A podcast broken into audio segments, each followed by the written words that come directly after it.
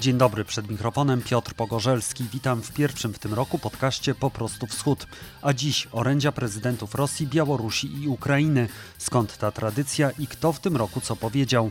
Na Białorusi zmiana na stanowisku zwierzchnika miejscowych katolików. Czy Watykan ugiął się pod naciskami Mińska?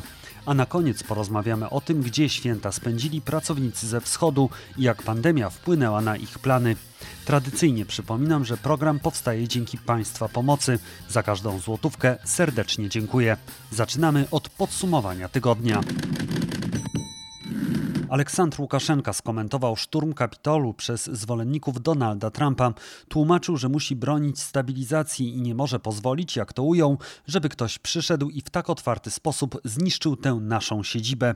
Prezydent Rosji nie skomentował tych wydarzeń, ale za to rosyjscy politycy robili to z chęcią. Przewodniczący Komisji Spraw Zagranicznych Dumy Leonid Słucki podkreślił z kolei, że teraz już Stany Zjednoczone z pewnością nie będą mogły narzucać innym krajom standardów wyborczych i pretendować do miana światowego kaganka demokracji.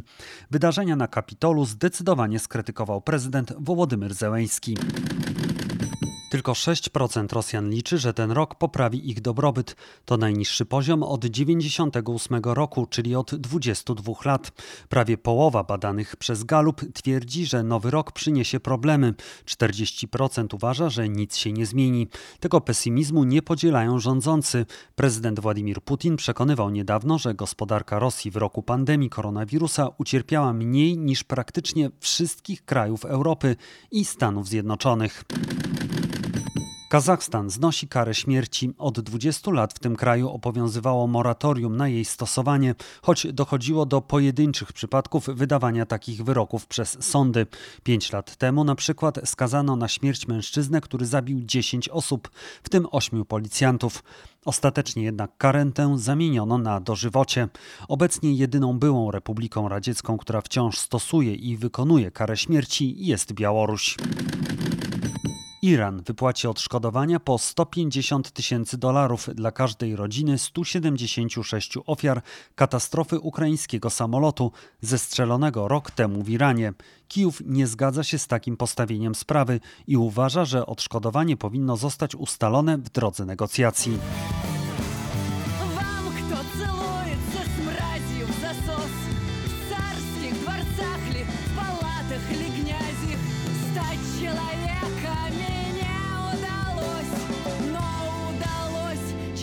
человеческой мразью!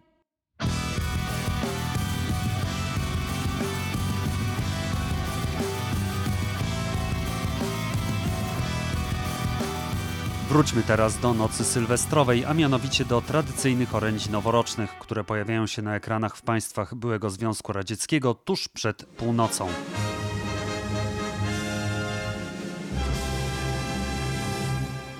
Уважаемые граждане России, дорогие друзья, всего через несколько минут 2020 заканчивается. Дорогие соотечественники и гости Беларуси, время неумолимо приближает нас к последним мгновениям високосного 2020 года. Я щиро вітаю всіх українців з Новим роком. Нехай усі будуть здорові, нехай усі будуть щасливі, і нехай це буде рівно через Te orędzia są zazwyczaj standardowe i to aż tak, że w tym roku prezydent Wołodymyr Zełęński, który trochę wyłamał się z tej formuły, żartował, że na początku zawsze musi paść zdanie to był trudny rok. Skąd wzięła się ta tradycja? O tym porozmawiam z doktorem Szymonem Kardasiem z Ośrodka Studiów Wschodnich, autorem książki Prezydent Online, napisanej wspólnie z doktor Alicją Curanowicz. Dzień dobry. Dzień dobry panie redaktorze, dzień dobry państwu. Zacznijmy od tego, skąd w ogóle wzięła się ta tradycja noworocznych pozdrowień telewizyjnych, które zazwyczaj właśnie są emitowane w takim dość newralgicznym momencie, bo no tuż przed północą. To się oczywiście bierze stąd, że y, ten nowy rok, czy końcówka starego roku, początek nowego, to jest taki moment symboliczny e, w e, przestrzeni poradzieckiej. W, w naszym mm, kraju świętujemy bardziej e, Boże Narodzenie, Wigilię Bożego Narodzenia. To jest dla nas jakby bardziej przełomowe. Potem ten nowy rok trochę tak z rozpędu nam wpada i oczywiście też go świętujemy, ale, ale on jednak ma trochę mniejsze znaczenie niż, niż same święta Bożego Narodzenia. A w Rosji ten nowy rok to jest jakby taki no, centralny moment tych uroczystości, które mm, e, obchodzi się na przełomie właśnie odchodzącego i nadchodzącego roku, w tym okresie takim świątecznym sensu largo.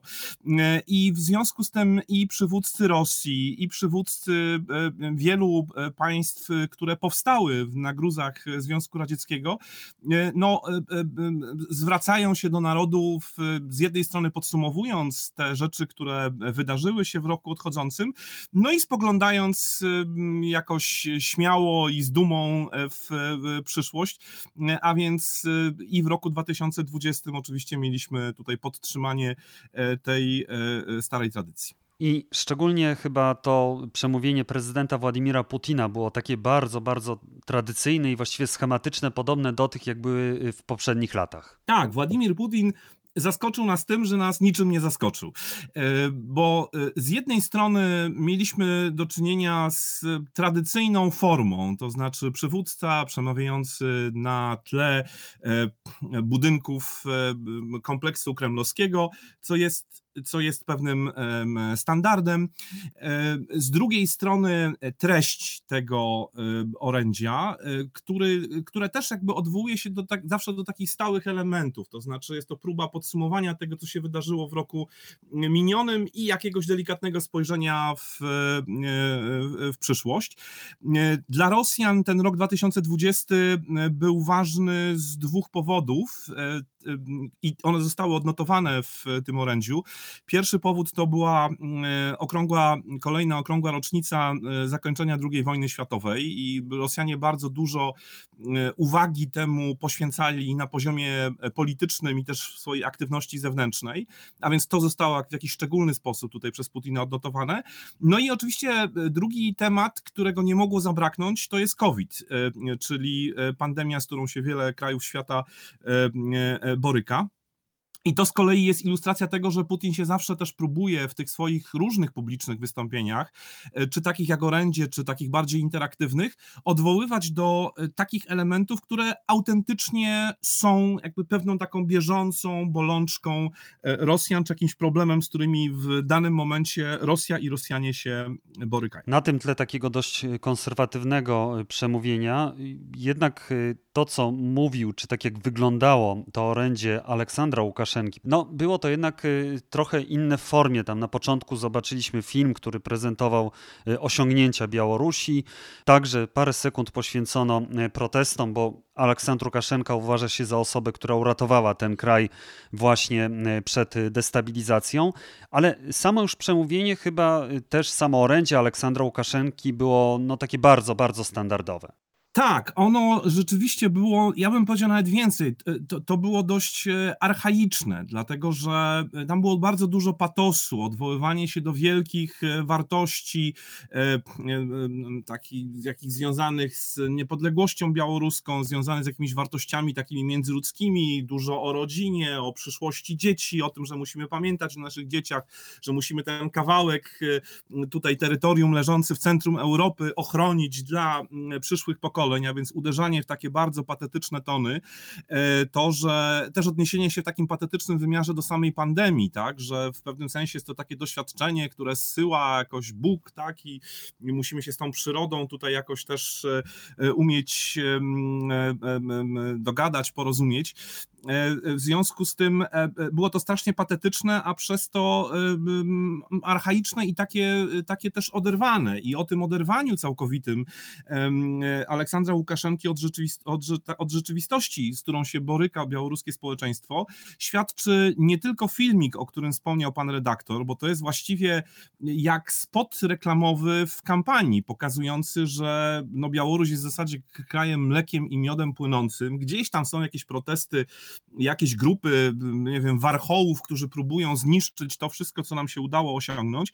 E, I, i coś, co abstrahuje całkowicie od, od autentycznych nastrojów społecznych, których wyrazem e, były masowe protesty organizowane po sfałszowanych wyborach e, prezydenckich i trwające właściwie nieprzerwanie do końca roku. Zobaczymy, co przyniesie nam pod tym względem rok 2021. Więc to nie tylko pewna, pewien archaizm, który tutaj jest widoczny, ale też ale też jakby kompletne oderwanie się od tego, e, czym rzeczywiście e, żyją dzisiaj e, Białorusini co jest tak naprawdę najpoważniejszym wyzwaniem dla społeczeństwa białoruskiego i takie zaklinanie też rzeczywistości, że tylko wtedy, kiedy będziemy razem, tak, ta mityczna jakaś jedność może nas uchronić przed, przed nieszczęściem w przyszłości. Oczywiście jedność tylko pod skrzydłami Aleksandra Łukaszenki.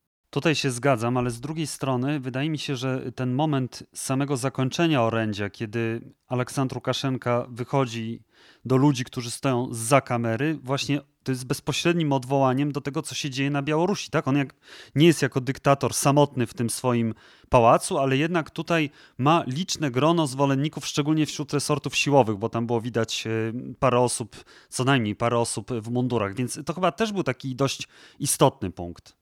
To prawda, ale to miało oczywiście pewne zadanie e, propagandowe, czy, czy, pewien cel propagandowy, bo e, nawet w tym filmiku, e, o którym już wielokrotnie dzisiaj wspomnieliśmy, było odwoływanie się do tego, że znaczy były ujęcia wieców poparcia dla Aleksandra Łukaszenki, był jego przejazd na tak zwaną tajną inaugurację, którą w, przeprowadził, gdzie też w sali oczywiście pokazano, że siedzą, że siedzą dygnitarze.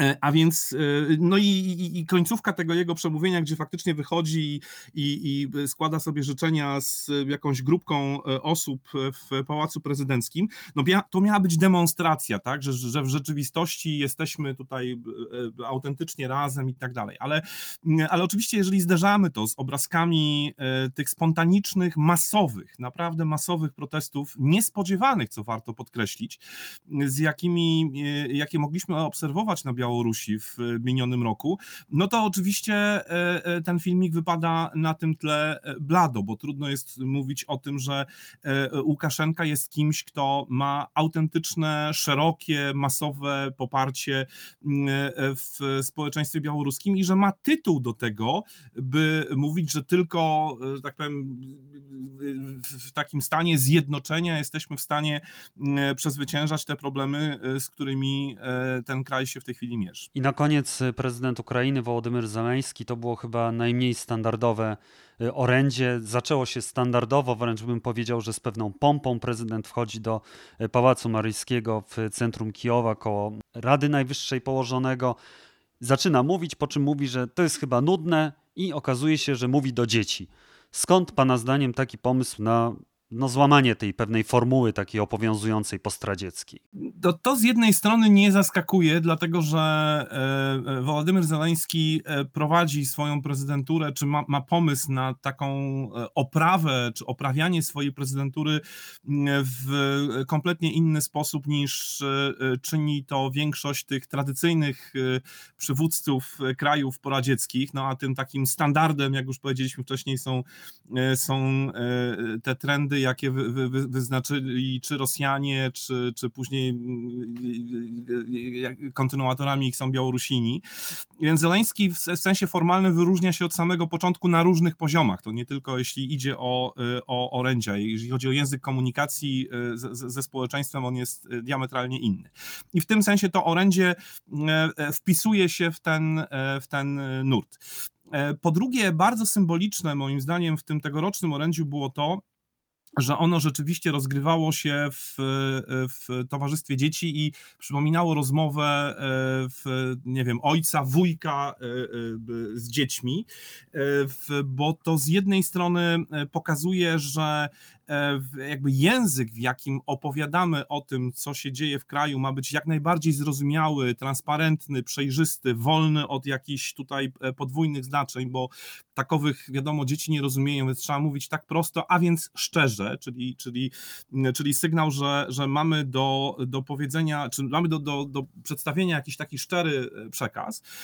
No i druga rzecz, kiedy mamy to zdarzenie właśnie kogoś, kto występuje w roli ojca, wujka, i dzieci to jest taki sygnał, że, mm, że nie macie się czego obawiać, to znaczy, że, że, e, że zaopiekujemy się e, e, wami i, i oczywiście będziemy się pochylać nad tymi wszystkimi problemami, z którymi Ukraina i Ukraińcy się mierzą. I w tym zakresie oczywiście Zaleński był, znaczy przebił i Łukaszenkę i Putina, dlatego że jego orędzie było najdłuższe, czyli to spotkanie z dziećmi, ta rozmowa z dziećmi była dużo dłuższa niż te wystąpienia Łukaszenki i Putina i zawierały odniesienia do, do bardzo szerokiego spektrum e, e, spraw i, i, i wewnętrznych, i, i zagranicznych, e, i takich najbardziej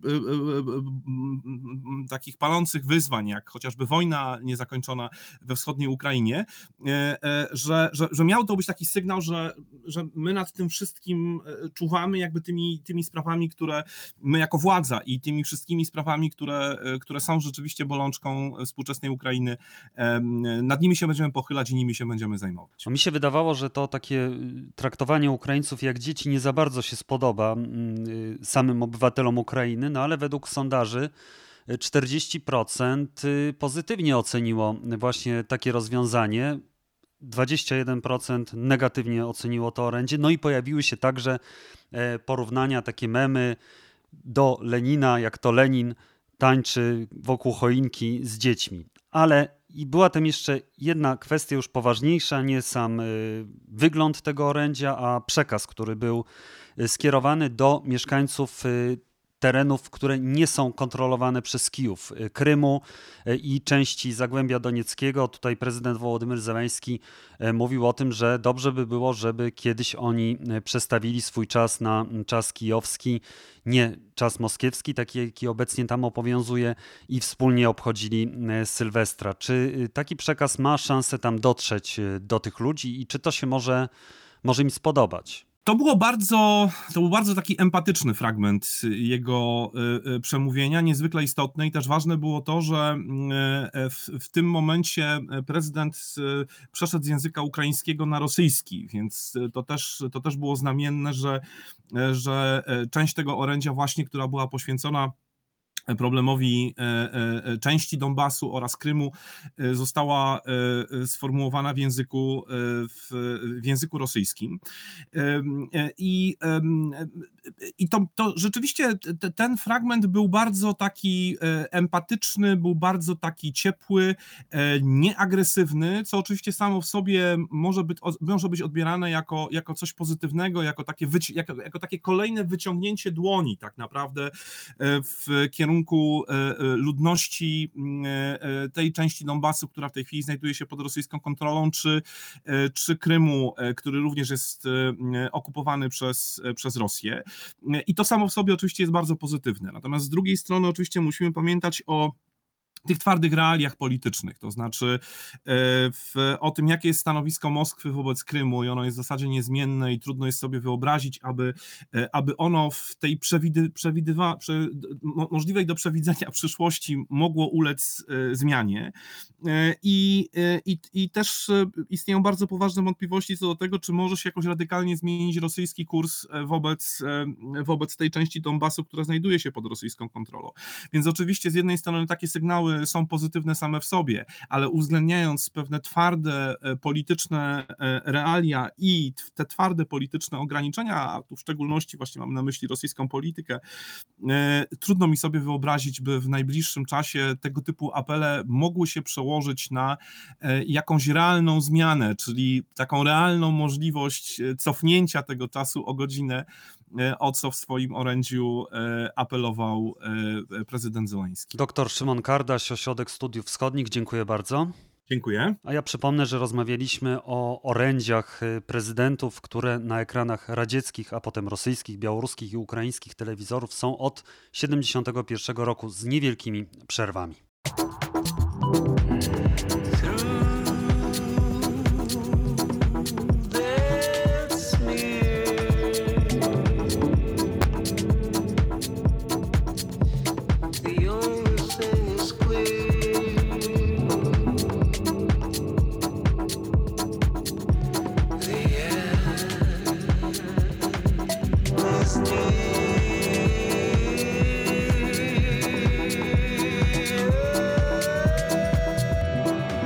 Papież Franciszek przyjął rezygnację zwierzchnika białoruskich katolików arcybiskupa Tadeusza Kondrusiewicza i tymczasowym administratorem archidiecezji mianował biskupa Kazimierza Wielikosielca. Łączymy się z Grodnem, gdzie jest Andrzej Poczobut, dziennikarz polonijny. Dzień dobry. Dzień dobry. Arcybiskup Tadeusz Kondrusiewicz kierował Kościołem katolickim na Białorusi od 2007 roku. Po sfałszowanych wyborach prezydenckich krytykował reżim Aleksandra Łukaszenki, a od końca sierpnia przez cztery miesiące był na faktycznym wygnaniu. Władze pozwoliły mu wrócić dopiero przed katolickim Bożym Narodzeniem. Czy jego dymisja i powołanie tymczasowego administratora to tak naprawdę wygrana y, reżimu w Mińsku, czy wręcz przeciwnie, jednak y, będzie teraz sytuacja wcale nie łatwiejsza w kontaktach z Kościołem katolickim. Rozpoczynając e, tą wojnę z Kondrusiewiczem, taką no już otwartą, e, Aleksander Łukaszenka spodziewał się, że ta sprawa zostanie załatwiona w ten sam sposób, jak została załatwiona z cerkwią prawosławną, czyli e, został mianowany nowy zwierzchnik cerkwi prawosławnej, bo absolutnie podobna była sytuacja. Zwierzchnik cerkwi prawosławnej metropolita Paweł skrytykował krytykował e, działania reżimu, chodziło o przemoc, chodziło o e, działania służb specjalnych. E, i natychmiast niemal został usunięty i mianowany, mianowana została osoba, która metropolita Weniamin, który, który jest bardzo lojalny wobec Łukaszenki, wręcz jakby no, bierze udział w pracy służb ideologicznych, w ideologicznym obsługiwaniu reżimu, można po- powiedzieć tak.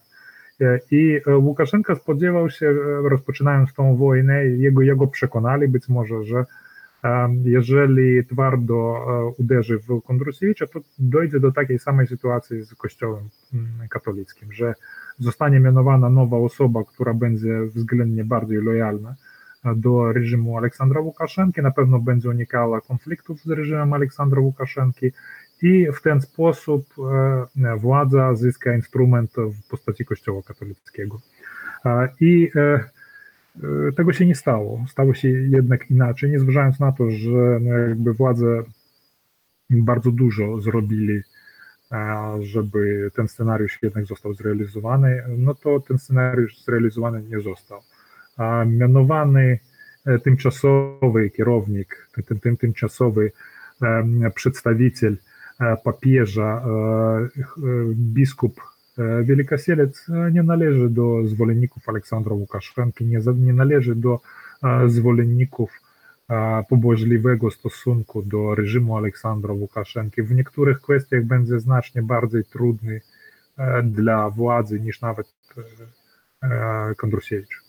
Tak, z tym, że na przykład pytanie jest, y, dlaczego tutaj nie został wybrany biskup Kasabucki, który zastępował y, Kondrusiewicza w czasie, kiedy on był w Polsce. On też jest znany właściwie z bardzo takich ostrych publicznych wypowiedzi. Przynajmniej my tutaj w Polsce o biskupie Wielkosielcu z tej strony nie słyszeliśmy. Znaczy, biskup Wielkosielec to jest zupełnie innego, to, to, to przede wszystkim to jest inne pokolenie. To jest pokolenie, które pamięta Kościół e, w latach 80., ko- Kościół podziemny, e, który ma bardzo e, takie no, mm, konserwatywne podejście, ma e, twarde, twarde podejście i e, on nie jest e, postacią medialną. E, On e, w odróżnieniu od nowego pokolenia, którym, e, które między innymi reprezentuje biskup Kosobucki, ja myślę, że mm, on, on inaczej to sobie postrzega. On jednak jest osobą bardzo, bardzo konserwatywną i inaczej, inaczej postrzega rolę mediów, rolę, rolę jakby e, środków masowego przekazu i tak dalej. E, Ale e, osoby, które go znają, osoby, które z nim obcowały, no, mogły doświadczyć, e, znaczy do, dokładnie wiedzą, co, co, co on myśli i o stosunku władzy do wiernych i do kościoła i tak dalej. Zresztą, zresztą ukształtowała jego ta tradycja właśnie kościoła podziemnego, kościoła, kościoła będącego szykanowanym przez, e, przez władzę. Jaką teraz rolę będzie pełnił arcybiskup Kondrusiewicz? Bo to, że on nie będzie zwierzchnikiem, to nie oznacza, że nie będzie już y, odprawiał nabożeństw. E, Niestety my nie znamy całej kuchni kompromisu, który został osiągnięty pomiędzy Watykanem i e, reżimem Aleksandra Łukaszenki, dlatego że to, co e, e,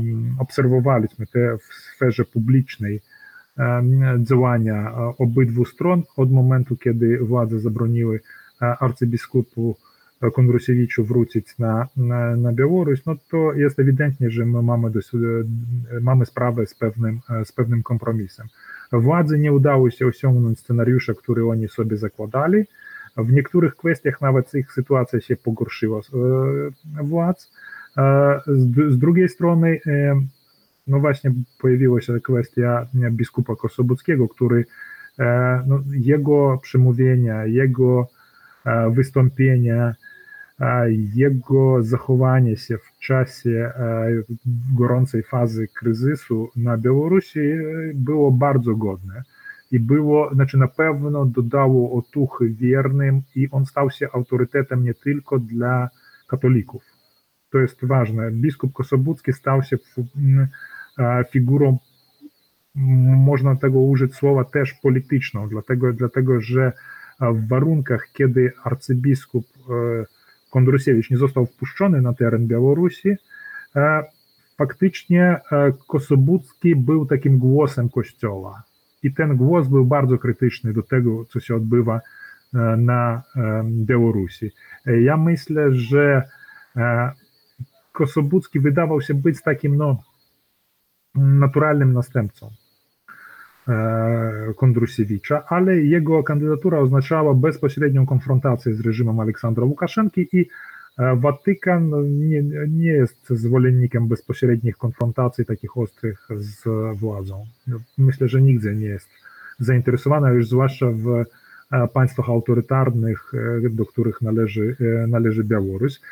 I- ja myślę, że e, groźba tego, że na czele kościoła zostanie postawiony Kosobucki, też wpływała, wpływała też, te, te, też by- była jednym z argumentów. Świadomość tego, że jeżeli władze przesadzą, no to, no to Watykan może, może zrobić takie posunięcie. I wtedy, i wtedy to będzie po prostu no, bardzo poważny konflikt, który, e, w którym będzie brała udział e, mniejszość narodowa, mniejszość religijna. I e, ja myślę, że to, że postawiono biskupa Wielkosielca, to oznacza, że z jednej strony Kościół nie chciał ugiąć się przed reżimem Aleksandra Łukaszenki i każdy, kto zna biskupa Wielkosielca, może, mo, może być przekonanym, że, że on nie należy do osób, którymi można tam sterować, e, których można e, tam zmuszać do czegoś i tak dalej. To jest, to jest jednak bardzo twardy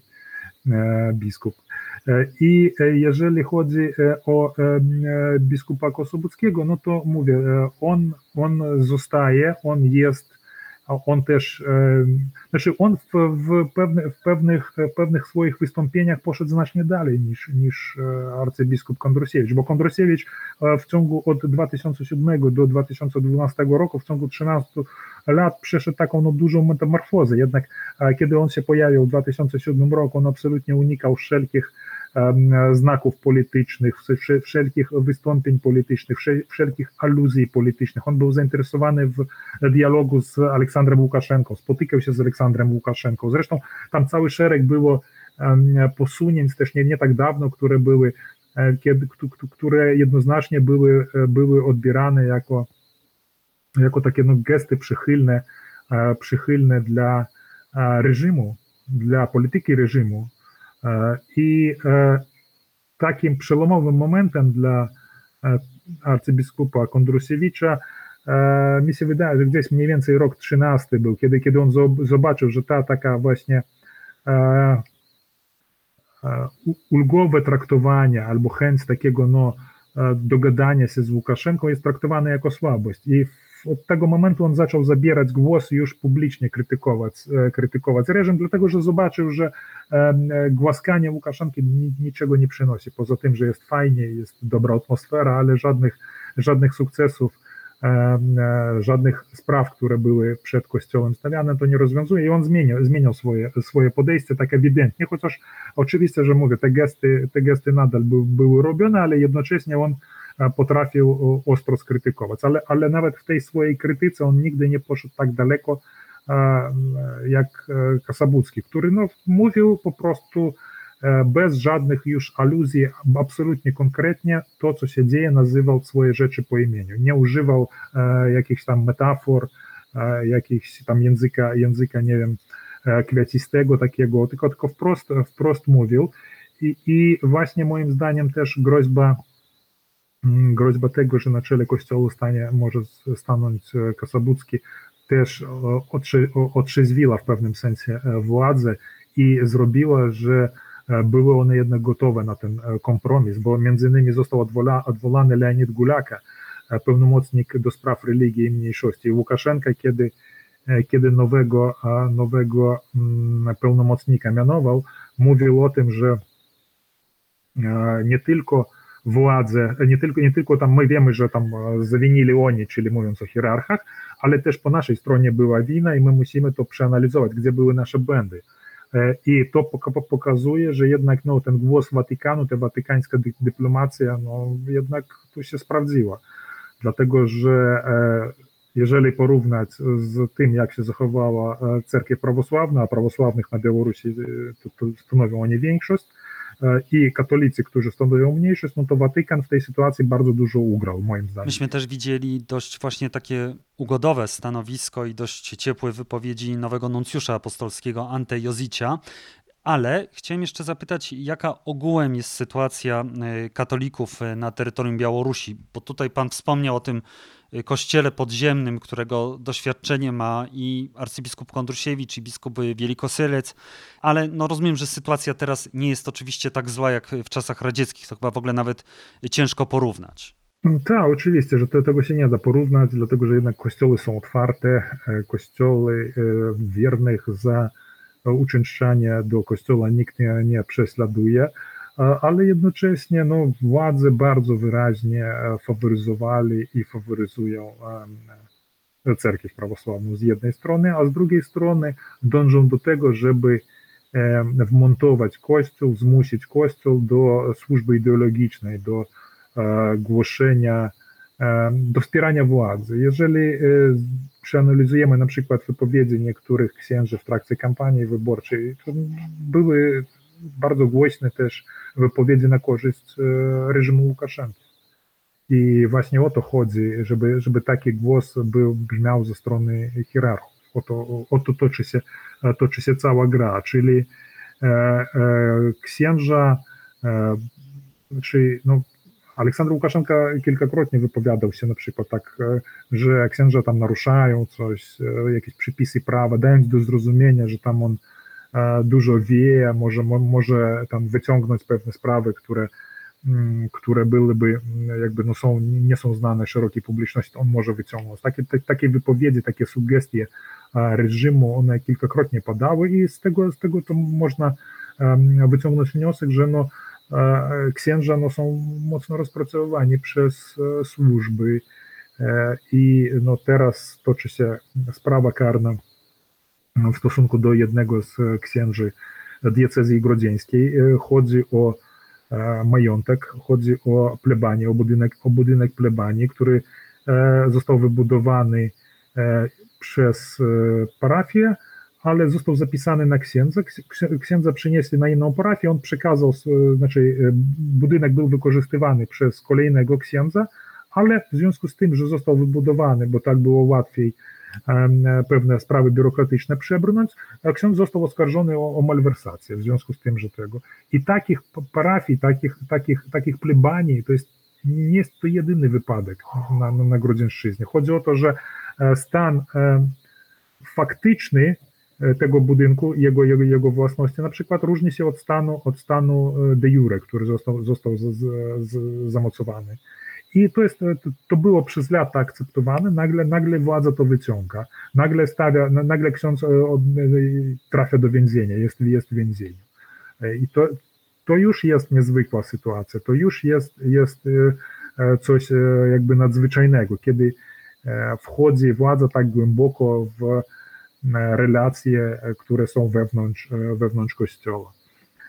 I kiedy, kiedy, kiedy na przykład, no mówię, hierarchia nie ma pretensji, a jednocześnie władza jakoby w interesie parafii działa, no tak, ale mieliśmy też przypadki już y, takich stricte politycznych procesów, na przykład księdza z Rossonów, prawda? Księdza, który jest bardzo znany z y, ksiądz Barok, o ile się nie mylę, który jest bardzo znany z YouTube'a, który tam y, prowadzi i katechezy, i też się wypowiada politycznie. No on już trafił stricte za wypowiedzi polityczne do aresztu na 10 dni. Tak, dokładnie. On trafił za to, że umieścił dzieło jednego z białoruskich twórców i został oskarżony o propagandę nazizmu. Więc, więc jakby no, to jest próba uciszenia, zamknięcia ust najbardziej takim no, publicznym kapłanom, tym z nich, którzy wykorzystując internet wypowiadają się szeroko. No, a oprócz tego na, na, na poziomie parafii, na poziomie tam konkretnych księży, no to coś takiego się też e, odbywa na zasadzie, na zasadzie straszenia, na zasadzie zamykania ust, bo ktoś bardziej odważny jest. E, e, presja na biskupa, żeby tam przeniósł kapłana z jednej parafii do drugiej i tak dalej. To, to, to, co jest znane z czasów PRL-u, no to jest białoruska rzeczywistość. No wielokrotnie na przykład na, na Białorusi istnieje coś takiego, że ksiądz, który przyjeżdża na Białoruś, E, musi mieć pozwolenie na odprawienie mszy od władzy białoruskiej. Jeżeli nie ma, on, on jest e, po prostu nielegalnie to robi i może zostać pozbawiony e, prawa wjazdu na Białoruś i takie przypadki zdarzały się. I na Białorusi bardzo restrykcyjne jest, jest ustawodawstwo. Myślę, że najbardziej restrykcyjne w tej części świata, na postradzieckim obszarze, być może. Nie wiem, jak, jak w Azji Środkowej to wygląda, ale, ale na pewno w tej części w, porównaniu z Rosją, tam z e, Ukrainą, tam, no, to, to na Białorusi jest najbardziej restrykcyjne e, ustawodawstwo i e, to ustawodawstwo, celem tego wszystkiego jest właśnie kontrola Kościoła i wmontowanie jego do e, systemu ideologicznego państwa. Tak jak cel całego reżimu, czyli kontrolowanie właściwie wszelkiej aktywności społecznej. Andrzej Poczobut, dziennikarz polonijny z Grodna, bardzo dziękuję. tym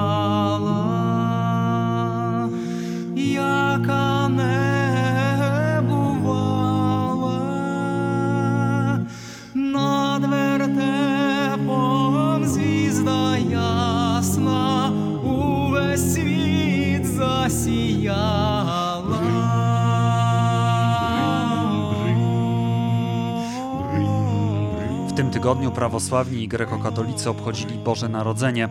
Co z tymi Ukraińcami, Białorusinami czy Mołdawianami, którzy postanowili zostać na święta w Polsce? Badanie poświęcone m.in. tej kwestii przeprowadziła firma EWL SA oraz Studium Europy Wschodniej. Moim gościem jest prezes EWL SA Andrzej Korkus. Dzień dobry. Dzień dobry. Widziałem w tym roku sytuację na granicy z Ukrainą. Zazwyczaj o tej porze były tam ogromne kolejki, w których trzeba było czekać po kilka czasem nawet kilkanaście godzin. W tym roku były pustki. Według Państwa badań tylko co dziesiąty obcokrajowiec planował wyjazd do ojczyzny. Dlaczego ta liczba jest tak mała? Czy to wynika z pandemii koronawirusa, czy są tutaj jakieś inne przyczyny? Wydaje nam się, że zdecydowanie to wynika z pandemii koronawirusa. Jednak po pierwsze, przekraczanie granicy stało się teraz dużo, dużo trudniejsze, bo po obu stronach granicy trzeba odbywać kwarantannę, czyli taki wyjazd, można powiedzieć, na święta, które trwają mm, trzy dni, tak naprawdę takiego, takiego pracownika może trwać e, w sumie miesiąc, tak, bo po przyjeździe do Ukrainy musi przejść kwarantannę z drugiej strony, jeżeli chciałby wrócić potem do pracy, to musiałby ponownie przejść kwarantannę w Polsce. No i też e, no, nie zawsze ma gwarancję, że pracodawca na niego poczeka te powiedzmy te, te, te dwa tygodnie, czy tam cały nawet miesiąc. Państwo regularnie takie badania y, przeprowadzają. Czy pracodawcy jakoś zmienili swoje podejście teraz do tych pracowników y, w wyniku pandemii? E, nie. Z badań wynikało, że pracownicy takiego żadnych zmian nie dostrzegli. Wręcz pracownicy bardzo sobie chwalili zachowanie pracodawców i też, e, można powiedzieć, ogólnie polskich władz w tym w okresie pandemii. Bardzo szybko zostały wprowadzone w ramach tarcz rozwiązania, które pozwalały im przebywać e, tutaj e, nawet po zakończeniu wizy i zezwolenia na pracę, które z automatu pozwalały im pracować. To, było, to, to był bardzo dobry krok. też w naszych, w tych ankietach, które robiliśmy, pracownicy to docenili.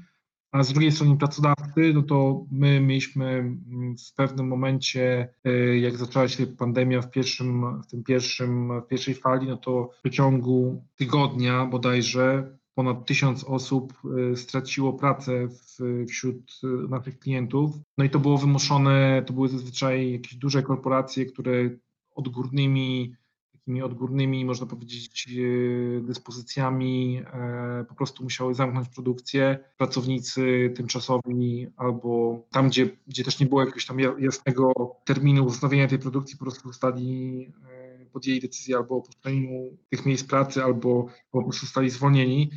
No i też widzieliśmy taką bardzo dużą solidarność pracodawców z pracownikami. Pracodawcy zawsze nas informowali o tym, jakby wcześniej mówili, że to jest jakby sytuacja, no, na, na którą po prostu nie do końca mają wpływ i też e, wspomagali pracownikom znaleźć inną pracę, czy na przykład zapewniali bezpłatne zakwaterowania do momentu, jak my nie znaleźliśmy pracownikom innej pracy.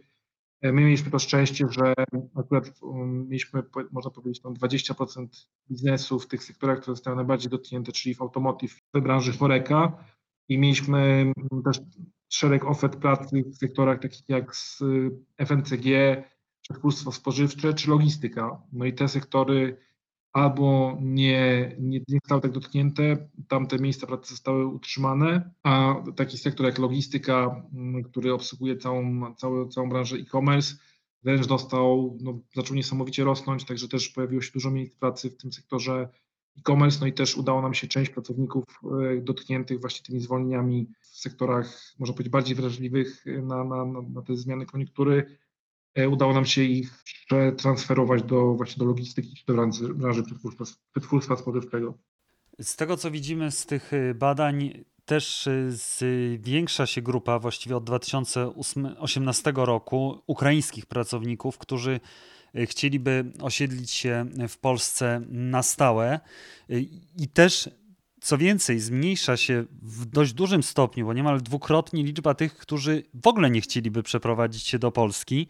To chyba dobrze świadczy o tych warunkach, z którymi tutaj ci pracownicy się spotykają. Ja rozumiem, że to jest to akurat ta część badania dotyczy tylko pracowników z Ukrainy. Tak.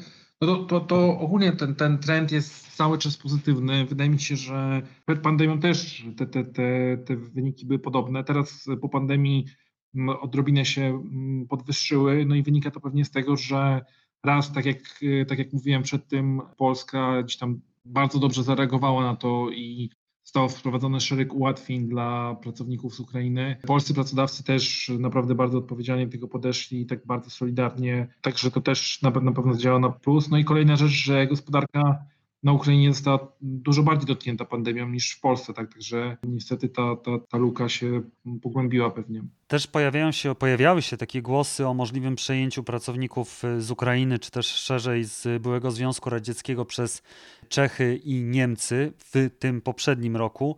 Czy Państwo zanotowali takie tendencje? Czy w związku z pandemią po prostu one jednak się trochę wstrzymały? Na pewno się trochę wstrzymały.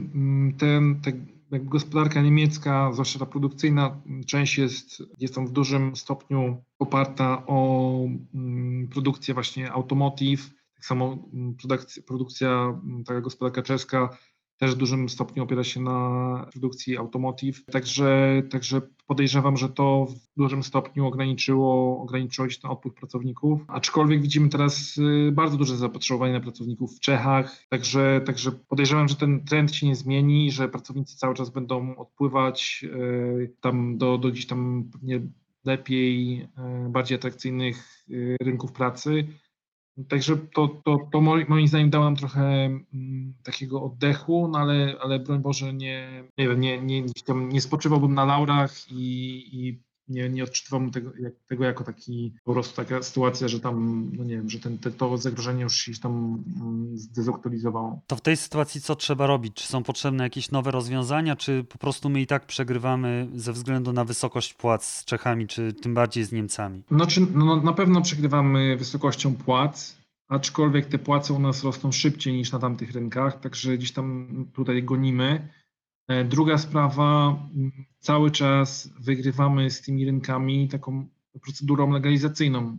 U nas e, pracowników dla takiego pracownika, który można powiedzieć stoi przed wyborem, czy jechać do Polski, Niemiec czy do Czech, jest na terenie Ukrainy, to przyjazd do Polski jest po prostu dużo prostszy. Tak? Jest y, to zezwolenie mm, na pracę, które oświadczenie, czyli to pierwsze, pierwsze zezwolenie, na, na podstawie którego on może pracować, jest w stanie uzyskać w kilka dni E, jeżeli ma paszport biometryczny, tak naprawdę w kilka dni jest w stanie e, przyjechać tutaj do pracy. Jest bardzo duży wybór ofert pracy w Polsce. Większość firm e, ma już doświadczenia z zatrudnieniem pracowników z zagranicy. Mm, jest duża infrastruktura, jeżeli chodzi o różne zakwaterowania, także to jest po prostu dużo prostsze i tym to jest, nasza, to jest nasz największy atut i tym cały czas wygrywamy jednak z tymi gospodarkami jak, jak Czechy czy Niemcy, bo, bo staliśmy się od chyba dwóch lat jesteśmy głównym kierunkiem, można powiedzieć, migracyjnym, e, jeżeli chodzi o pracowników z Ukrainy. Mm, to, nad czym powinniśmy pracować, no to jest to dalsza, dalsza taka legalizacja, dalszy,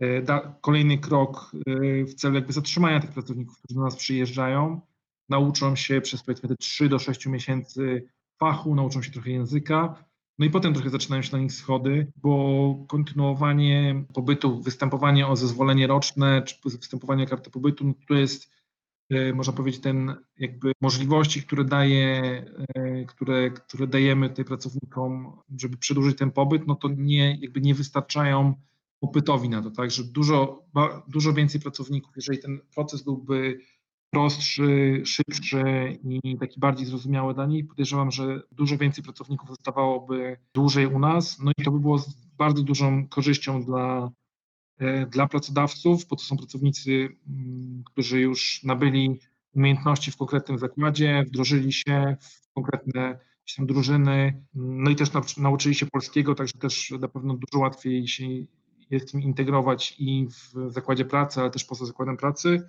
no i też dla naszej gospodarki, tak, no bo ci pracownicy po prostu generują budują nasze PKB. No właśnie, czyli tutaj jest sprawa po stronie właściwie urzędów, żeby to było bardziej sprawne, żeby to było sprawniejsze i łatwiejsze e, dla tych ludzi, z korzyścią także dla naszej gospodarki. Andrzej Korkus, prezes EWL SA, dziękuję bardzo. Dziękuję.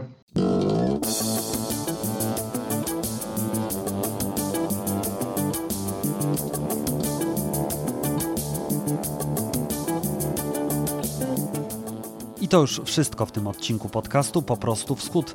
Zachęcam do wspierania mojej inicjatywy na Patronite i Zrzutce, a także do zajrzenia na Spotify, gdzie cały czas aktualizuję playlistę z utworami z moich podcastów. Do usłyszenia za tydzień. Żegna się z Państwem Piotr Pogorzelski.